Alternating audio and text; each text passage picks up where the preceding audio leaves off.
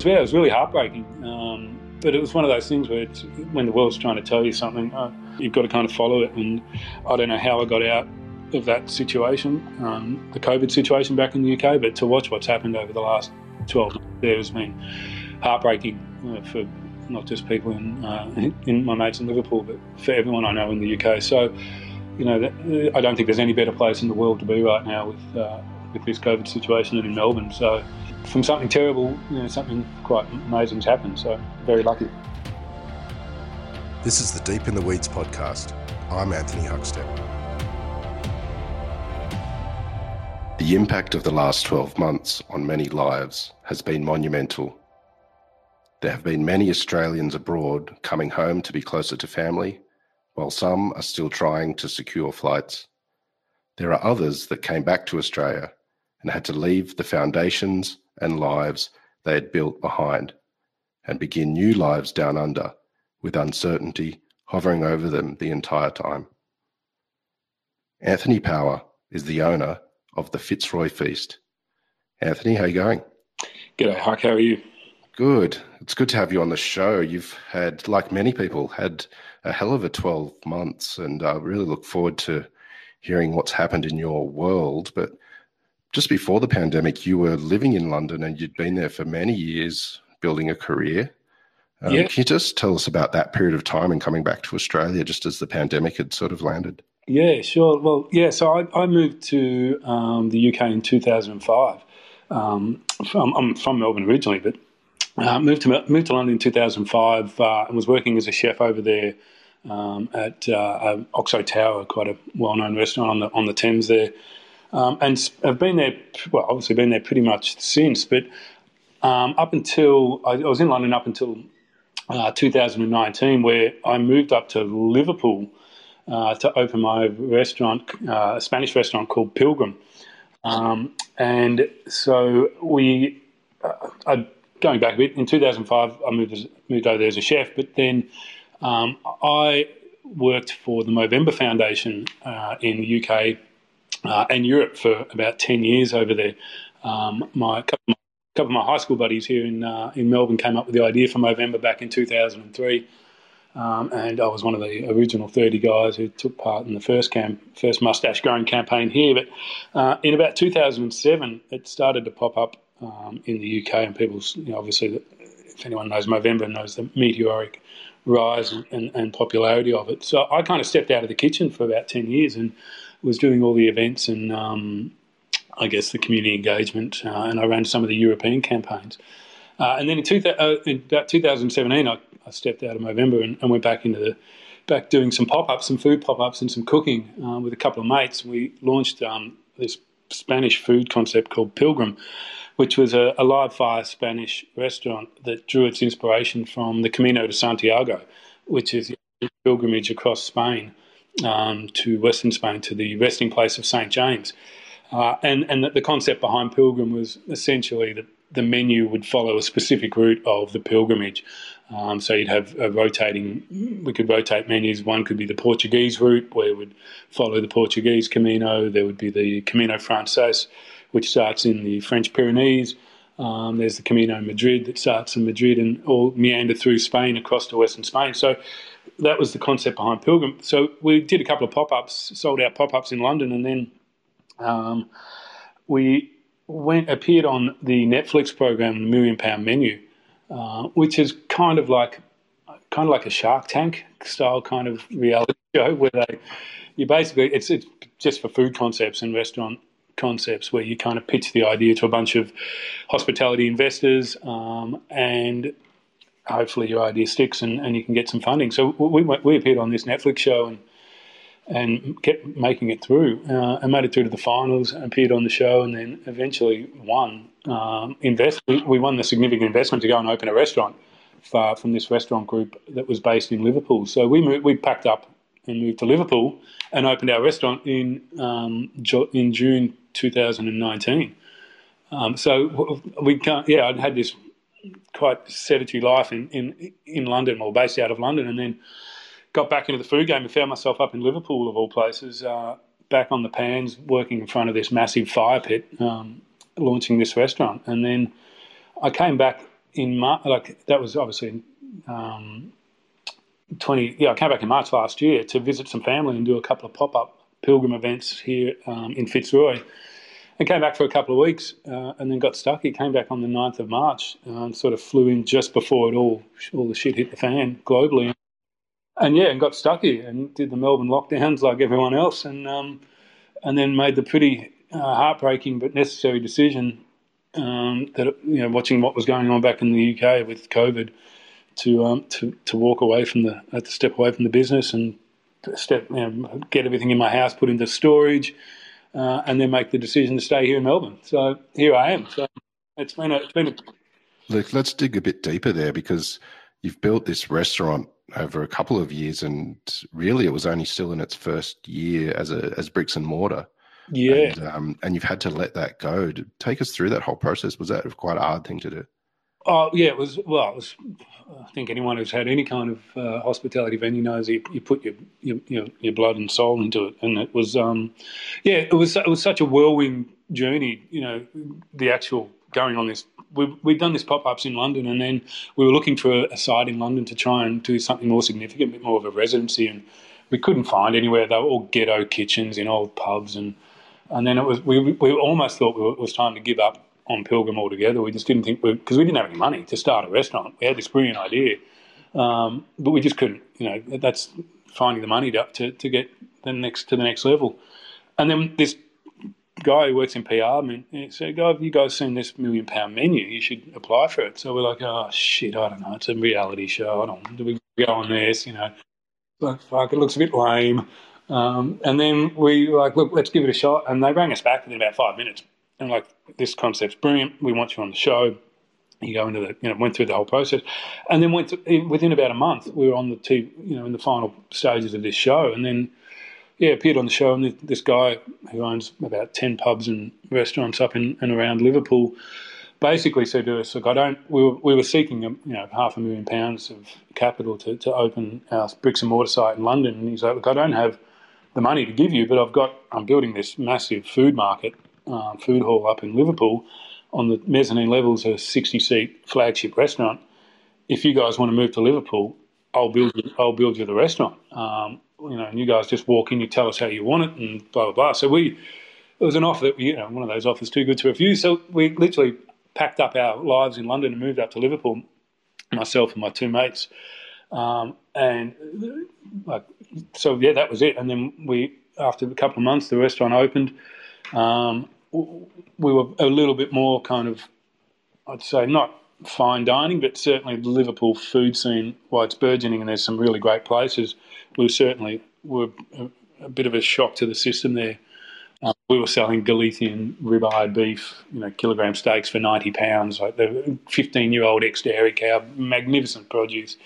Um, so we had a, a, real battle on, on our hands to sort of educate people about um, what we were what we were trying to um, trying to serve Pilgrim. And then yeah, it, went brilliantly well. Within a few months, we'd garnered a couple of massive reviews in the Guardian and the Times, and then we were awarded the Michelin Bib Gourmand in 2020, um, and the only Liverpool restaurant to get one. So by the end of yeah, the end of um, 2019, we were we'd hit the ground running. We were we take Liverpool by storm. We were working, you know, as you do, massive hours and but loving it. And then, uh, and then, yeah, 2020 rolled in, and winter in Liverpool was a bit quiet. So I took the opportunity to to get out there and, and get out here, I should say, and, and, come and visit family and friends, and and then yeah, it just went to went to shit. So it was it was absolute. It was yeah, it was really heartbreaking. Um, it was, a, but it was one of those things where when the world's trying to tell you something, uh, you've got to the universe done something, you've got to kind of follow it. And I don't know how I got out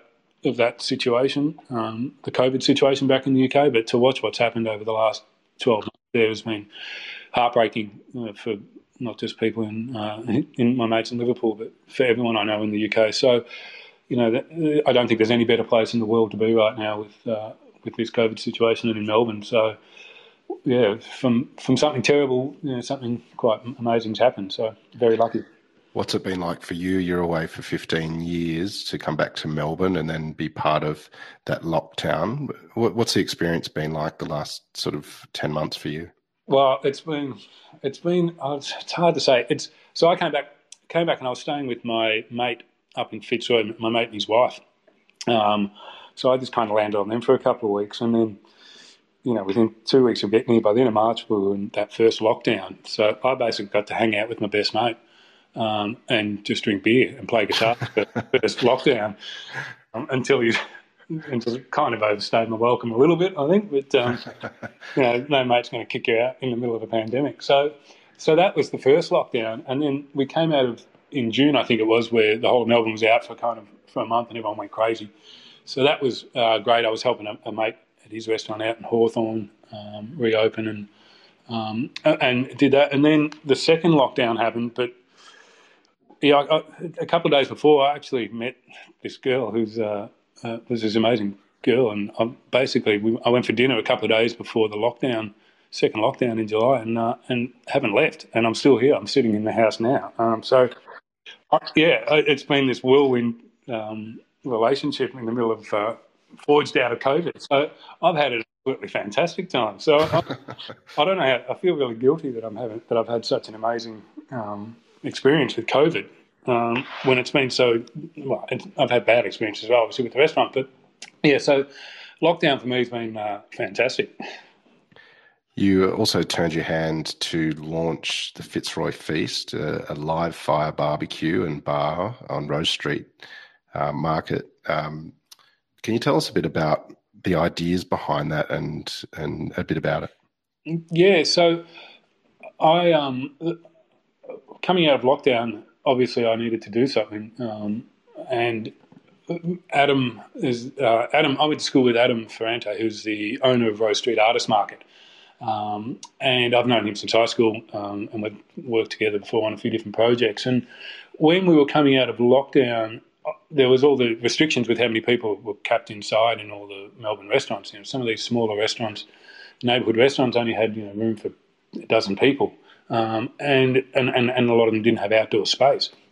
So the idea behind Fitzroy Feast was pretty simple. We were like, well, Adam's got the Rose Street Artist Market is this that outdoor courtyard. Um, we can. The idea was I built.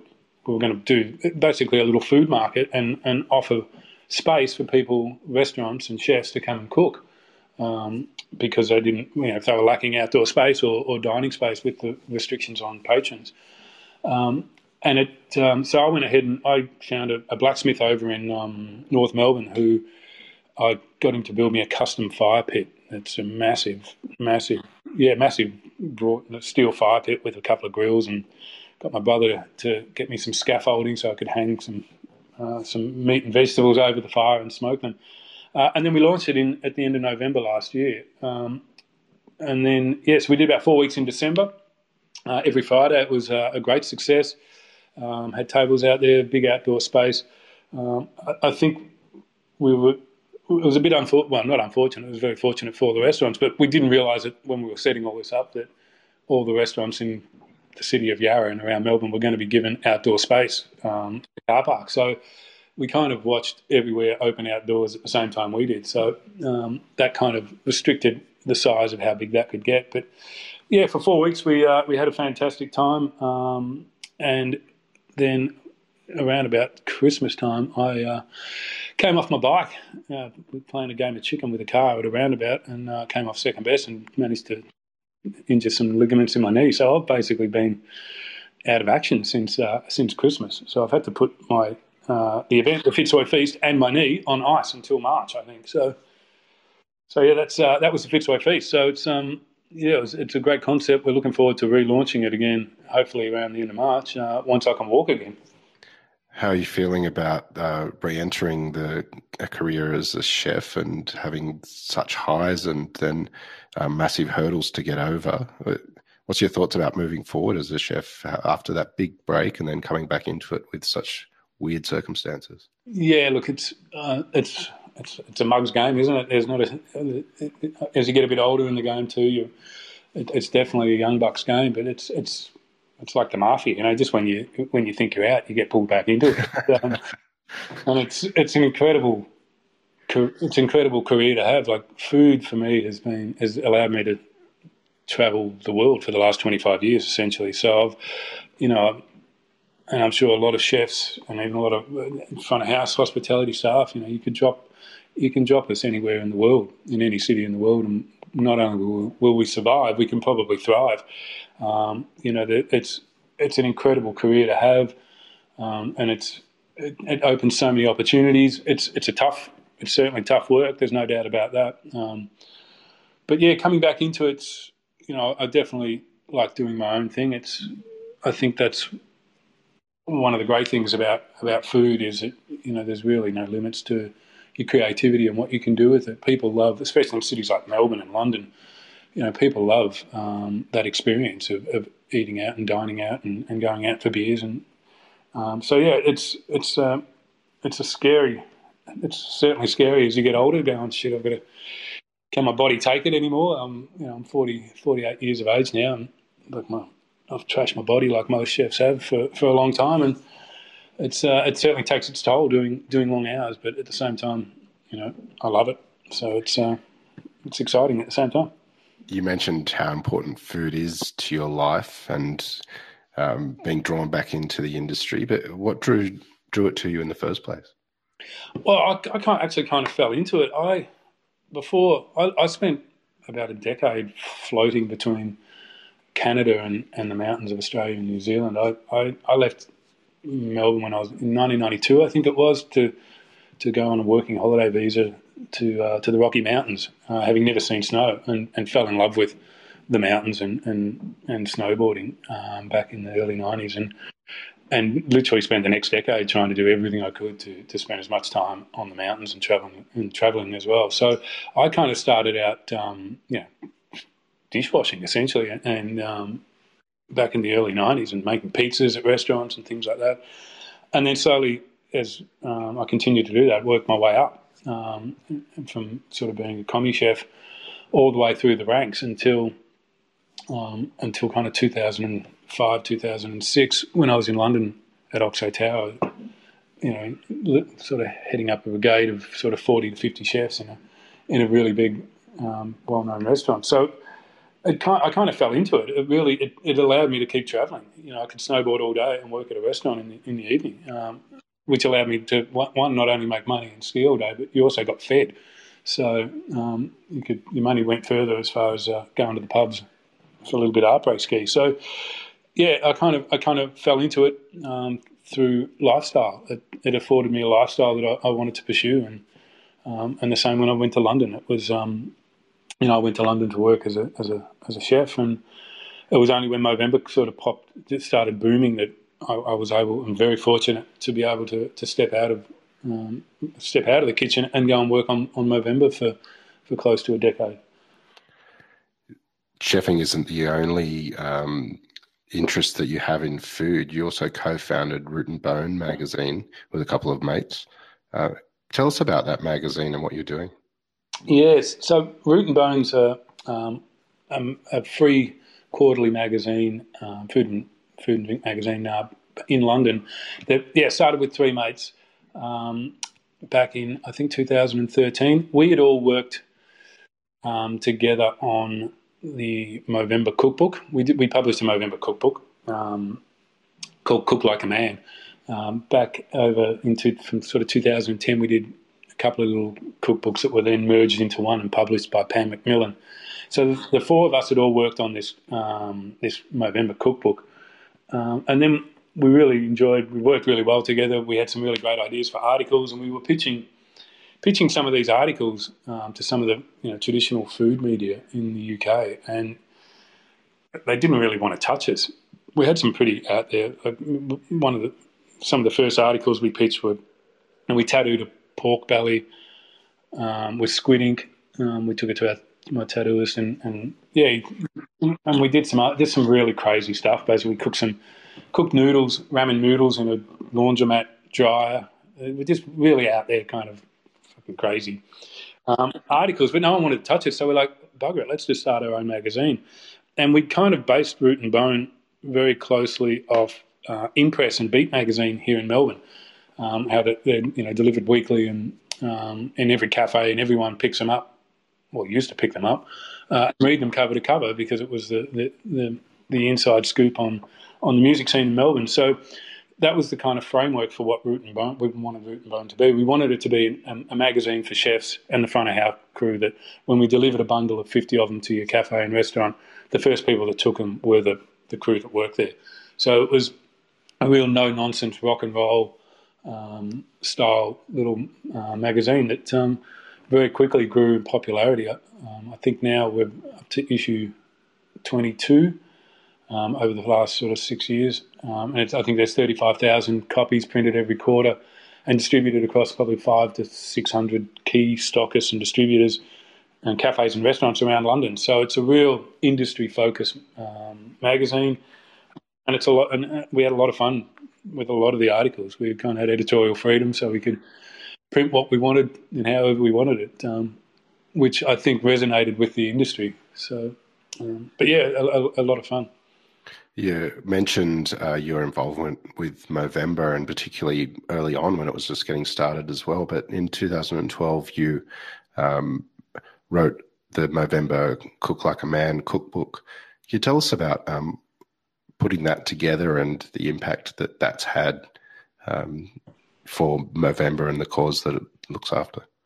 Yeah, it was so when we when we took when we started launching Movember in the UK. Um, one of the co-founders of Movember, him he and his family moved over to the UK. I think in 2007 to sort of set up the foundation and, and start rolling it out because it was here in Australia it was starting to go crazy um, with popularity, popularity, and, and, and it started to pick up in the US and, and the UK. So he moved over in 2007, and, and our, I guess how we started Movember in the UK was we pretty much saddled up and, and went to and visited almost every capital city across the UK and Ireland in those first couple of years, and and and our the way we sort of built the charity over there was we'd go to say for example Manchester, we'd go and find a barber shop where we could sort of bring everyone together for a, a shave down on the 1st of November uh, and sort of create that hub. We go to visit the universities because obviously November was always big at the universities around in Australia, the UK, and around the world. And then we go and find a really cool bar and a really cool restaurant and get all get all the crew involved and have somewhere where we could hang out. So November was really in those early days, everyone to hang out together. So we sort of across the UK um, and Ireland, we'd go and create these sort of touch points and these hubs where the guys and with the support of their, their Mo Sisters could go and hang out during the month and uh, and sh- share their experience. And what we found over those first few years is that the hospitality industry were really were the early adapters uh, of Movember, and likewise here in Australia, it was the surf and skate crew that really took Movember in those first couple of years and and ran with it, um, and hospitality followed very quickly. I think the crews in, in, in, restaurants really have that, you know, I don't know, not craziness about them, but the willingness to, to don't give a shit. You know, they don't they don't care what they look like. Um, they're quite happy to look like a bit ridiculous with a mustache. Um, and and so in the UK, what we did was we created all these cities of hospitality crew that were doing Movember. Um, and then over the next few years, you know, all these restaurants and bars would all have their own Movember events, and we'd help support them where we could, and you know, drive all the traffic towards them. Um, and then we decided to do a couple of little like A5 cookbooks where we'd feature some of these Mobro chefs um, and restaurateurs and bartenders around the UK and Ireland that were doing Movember. Um, so we put together these three little books, um, more as a kind of internal um, campaign um, project. And then in 20, which sorry, which was an incredible amount of passion and time and, and effort from everyone who got involved and got behind the cause. And then in 2012, um, Pan Macmillan um, brought the brought all the content that we'd shot over the over the three years prior um, and put it all together and made a hardcover cook like a man cookbook. Uh, and I think it sold somewhere in the vicinity of about thirty thousand copies. Um, but it was just it was just awesome. You know, just you could see um, obviously, all these chefs with massive mustaches, and it was a real kind of it really tied into that Movember creative that was each year, the real sort of gentlemanly behaviour. And you know, a, a, a Mobro and is a gentleman and a giver of time and energy and recipes, and he's nurturing and he, you know he looks after people with good meals and brings people around the table. So yeah, it was it was just it, it was just one of those perfect matches for for what Movember was about. Um, and yeah, and a hell of a lot of fun going around shooting it and uh, eating lots of good food. What sort of impact has Movember had, and, and how much money have they raised? With you know, it's it's a global thing now. Can you give us a scale of the impact that it's had? Uh, I, I've I've been out of Movember for a few years, but I think I think there's been something like I think one it's in it's operating in around about 21 countries officially. Um, I think there's been over five million people have participated and signed up at Movember.com, uh, and Mo Sisters over the years, and I'm not sure the exact figure at the moment, but it's somewhere above one billion Australian dollars has been raised. The Movember community, and I know I remember from when I was when I was working there, I think Movember funds something like 1,200 research programs around the world uh, for men's health, um, which is obviously prostate cancer, testicular cancer, and male suicide prevention. So I think it's I think it's the largest men's health charity uh, in the world at the moment, and it's doing some incredible things. It's there's um, obviously men's health had been completely neglected for, for generations, and um, it came along at, at, at the right time and um, and I think it's having a massive impact. Um, you know, people, guys now especially, are a lot more conscious of their health, um, certainly their mental health as well. Um, there's still a long way to go, um, but I think it's been a fantastic catalyst for, for getting men to have conversations, which was fundamentally the problem. That uh, we, you know, we don't men don't really talk about their issues and have a head in the sand approach to their health, um, which is detrimental to our health. We tend to present late to the to doctors when there is a problem. Uh, and when it comes to things like prostate cancer um, and mental health, that can that can be very, very, very unfortunate because presenting too late is uh, usually the problem.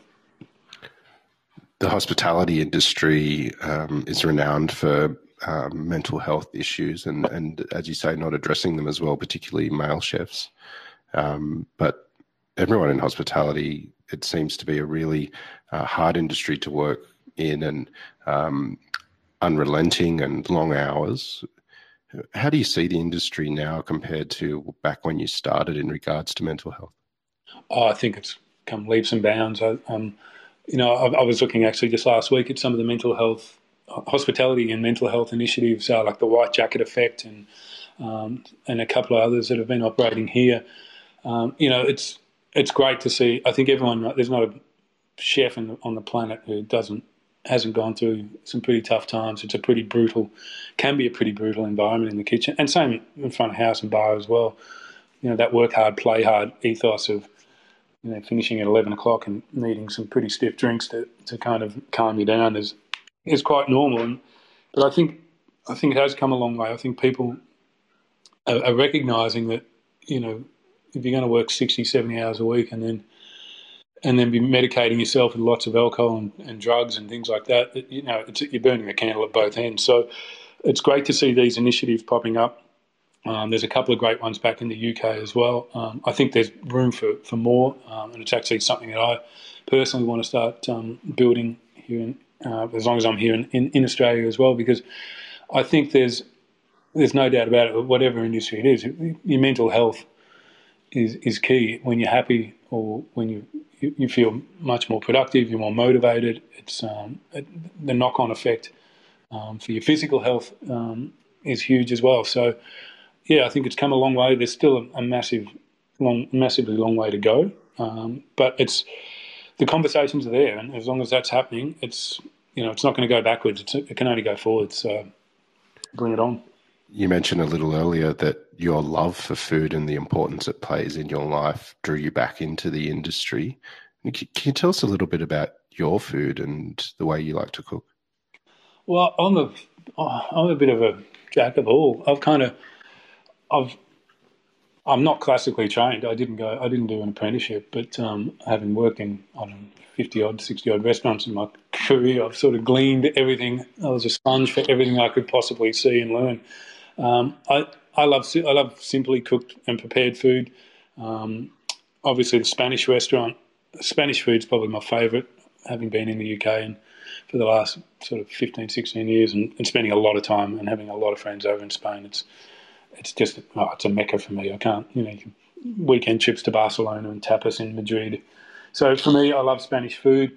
Um, getting back into coming out of Movember and and then getting back into the game, live fire cooking was um, was the big thing. Everyone was cooking over coals, so that that's where I've kind of focused my sort of style um, for the last three or four years. Is has been trying to master the flames and, and, and tame that tame that beast. And it's been a, a baptism, literally a baptism of fire. Pardon the pun, but it's it's so it's just such another a whole other world to cooking.